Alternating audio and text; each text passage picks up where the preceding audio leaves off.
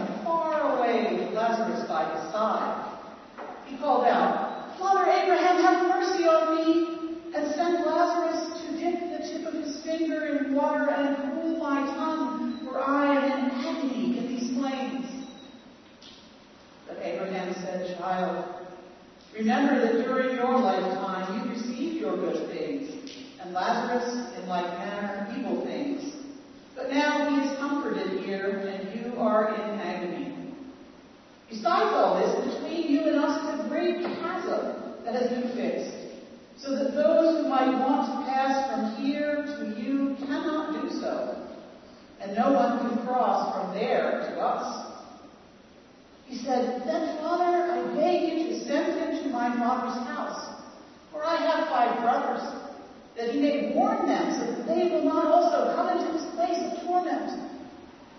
Abraham replied, They have Moses and the prophets. They should listen to them. He said, No, Father Abraham, but if someone goes to them from the dead, they will repent. He said to him, If they do not listen to Moses and the prophets, neither will they be convinced even if someone rises from the dead." gospel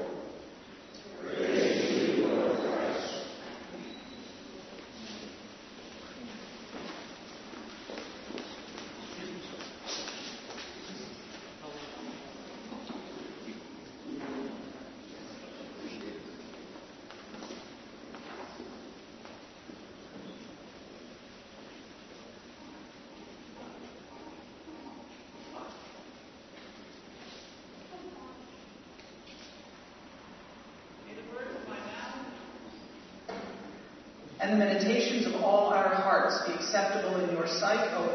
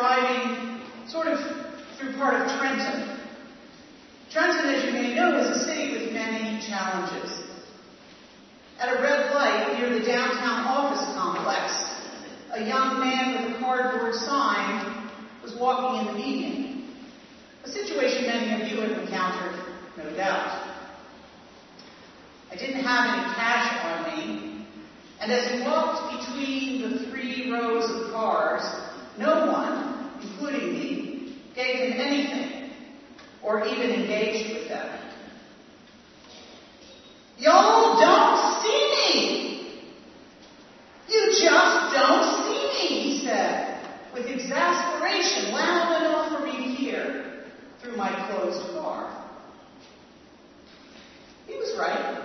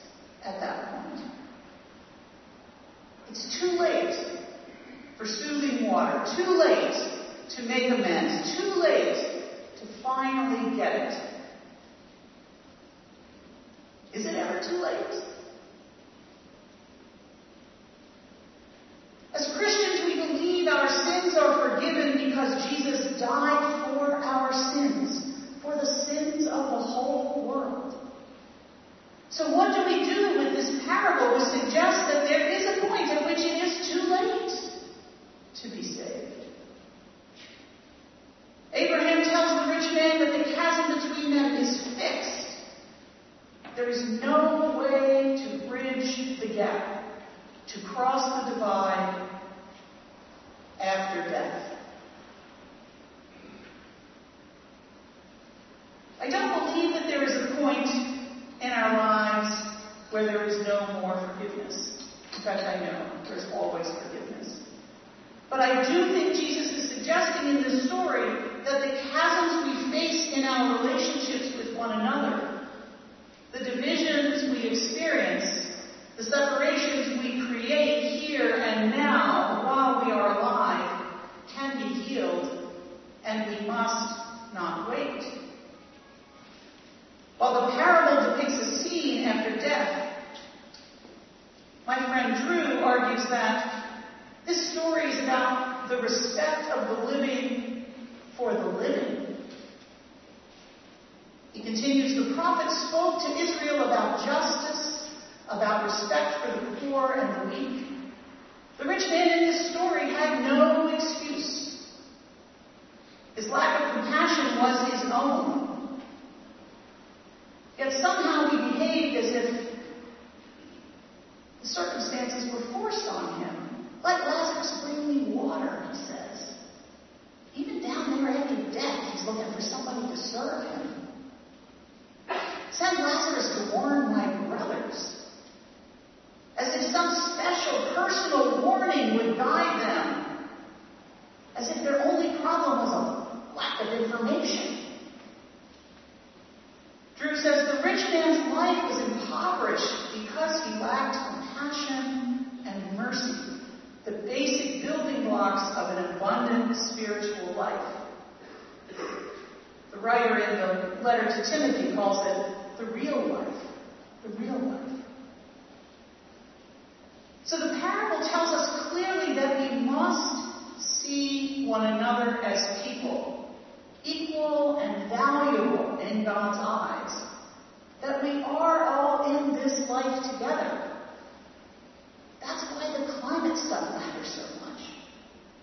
And we must cultivate and nurture our compassion for others, as that is the path to a true life for ourselves, both here and now and in the afterlife. So, who in your life do you need to see? Really see? Your spouse? Your child? A person at school who is being bullied? A co-worker struggling with addiction? Someone who is hungry or homeless? A Muslim neighbor? an elderly relative struggling with health issues, a friend with a different political perspective, a person who is grieving, someone seeking refuge for their children from violence or hunger. Who do we walk by as we leave our homes, our offices, and this church? Who is saying with their words or their deeds, Y'all don't see me. You just don't see me. Jesus is telling us that the right posture to have as a person of faith and compassion is to ask, What is your name? Tell me your story. To say to ourselves each morning, I know I cannot do it all, but I am committed to being compassionate in a world that often forgets or ignores what compassion looks like. This is the invitation, and I would say the command of the story. And the truth is, is that this is hard for us for a whole lot of reasons. We have different positions on social issues. We may not be confident that we can even articulate why we feel the way we feel about certain matters. We may know in our heart of hearts that we are like the rich man. We really do everything we can to protect what we believe we are entitled to. We worry that others are judging us. That if we are really ourselves, vulnerable and honest, we may not be understood or accepted. Even right here, even at our own coffee hour, there are people who may not feel seen, known, welcomed. Maybe it's you. Sometimes it's me. In the busyness of our life together and all the good we try to do, I think we forget to breathe, to listen to the person right in front of us. It's a problem for a church that prides itself on all we do, on our traditions, on our reputation. It makes me wonder that perhaps we need a season of doing less, listening more, expecting not that the cool water might be brought to us by someone else, or even that we will be warned, notified, communicated with in a particular way.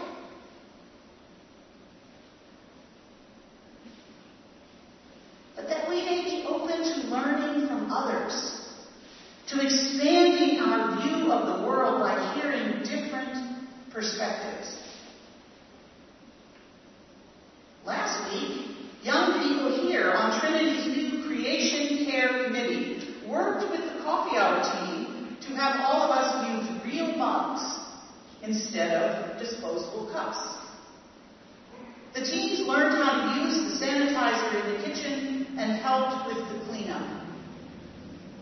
A small thing, maybe, but perhaps a true life moment.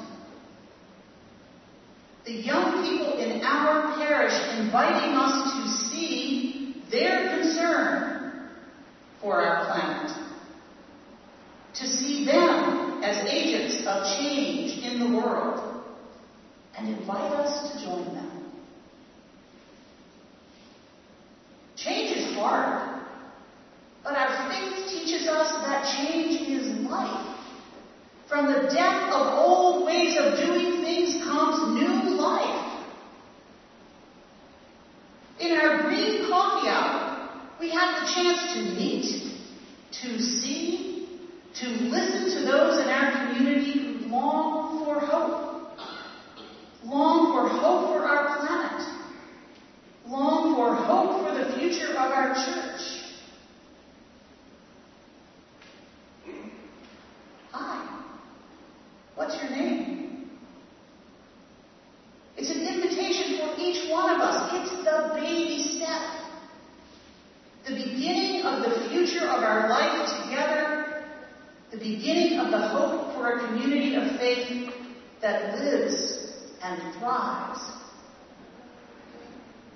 Let this be a season of seeing one another, of talking together about what really matters, with compassion for different perspectives, with curiosity and faith that we are all together, the body of Christ, each with different gifts on offer. Right here, right now, and that God is equipping us, is equipping us for this time. And this is how God does this.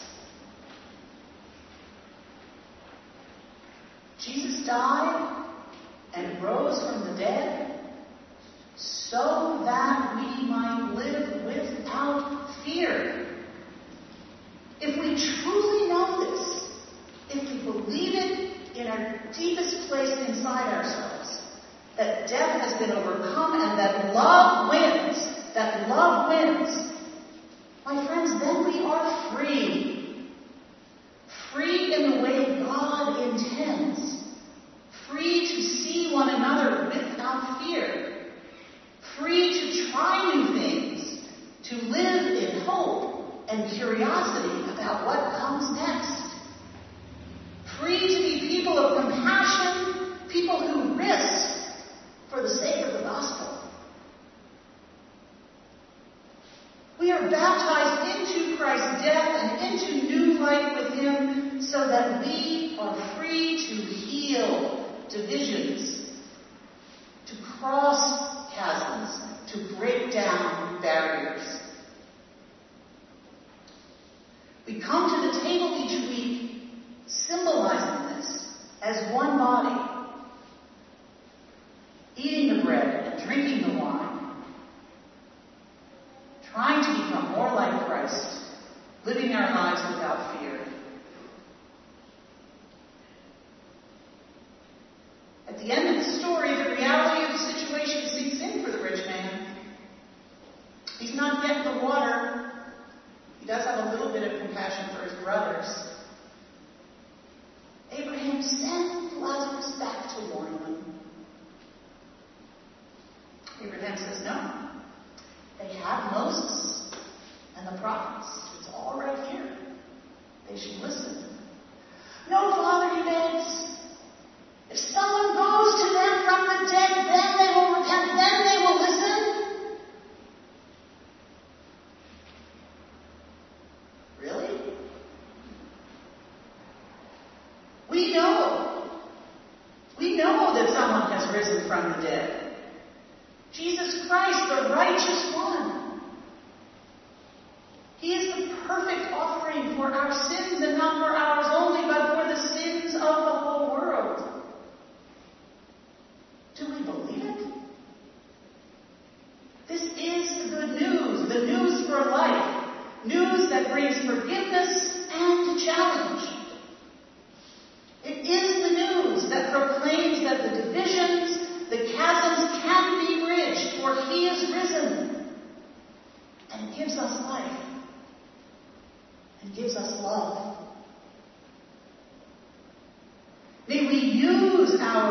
life and all this love to fill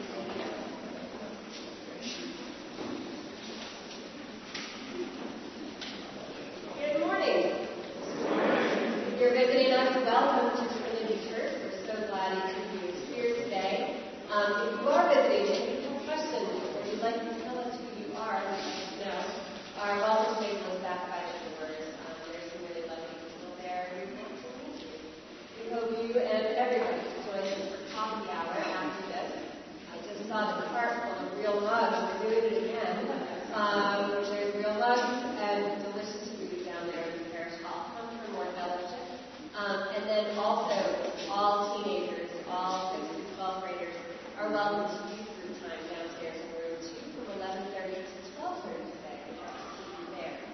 Um, and we have a couple of other announcements.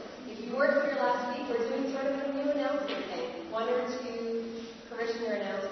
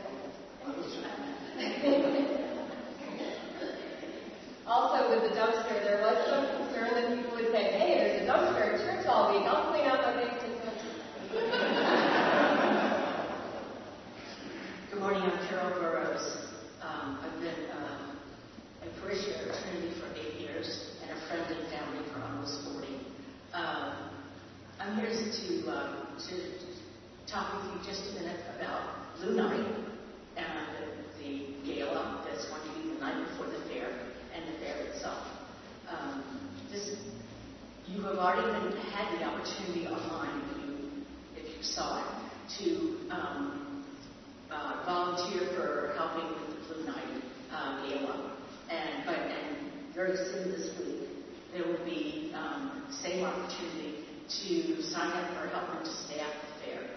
Um, if you have any questions after uh, looking this over, please do not hesitate to call uh, Cheryl or me. Um, it will be, um, we need a lot of help. As you remember, there are about 300 to 350 people come through these doors on fair day. And it gives us an opportunity to or revisit the People have been um, entertaining with the bear for a number of years, and we need as much support as possible. Thank you. Thank you. Welcome back, Sylvia. Uh, Robert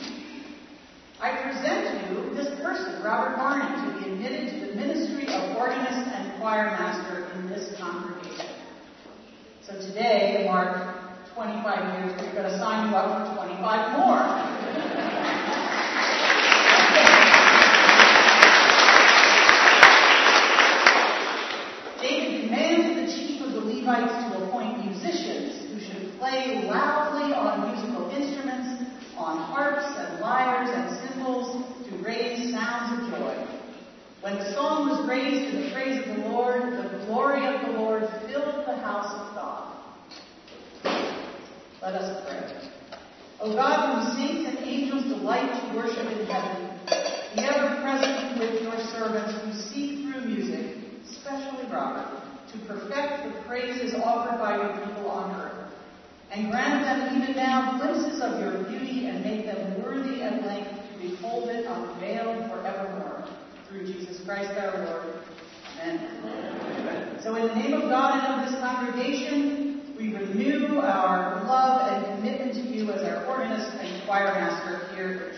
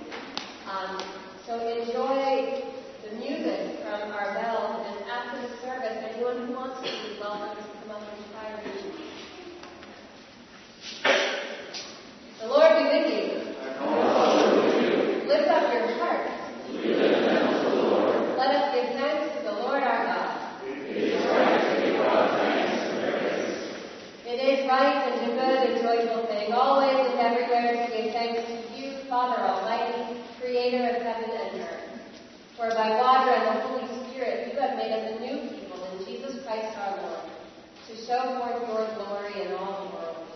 Therefore we praise you, joining our voices with angels and archangels and with all the company in heaven, who forever sing this hymn to proclaim the glory of